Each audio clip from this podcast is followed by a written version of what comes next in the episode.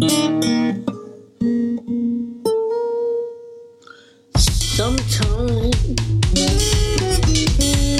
I want to take a break from being human.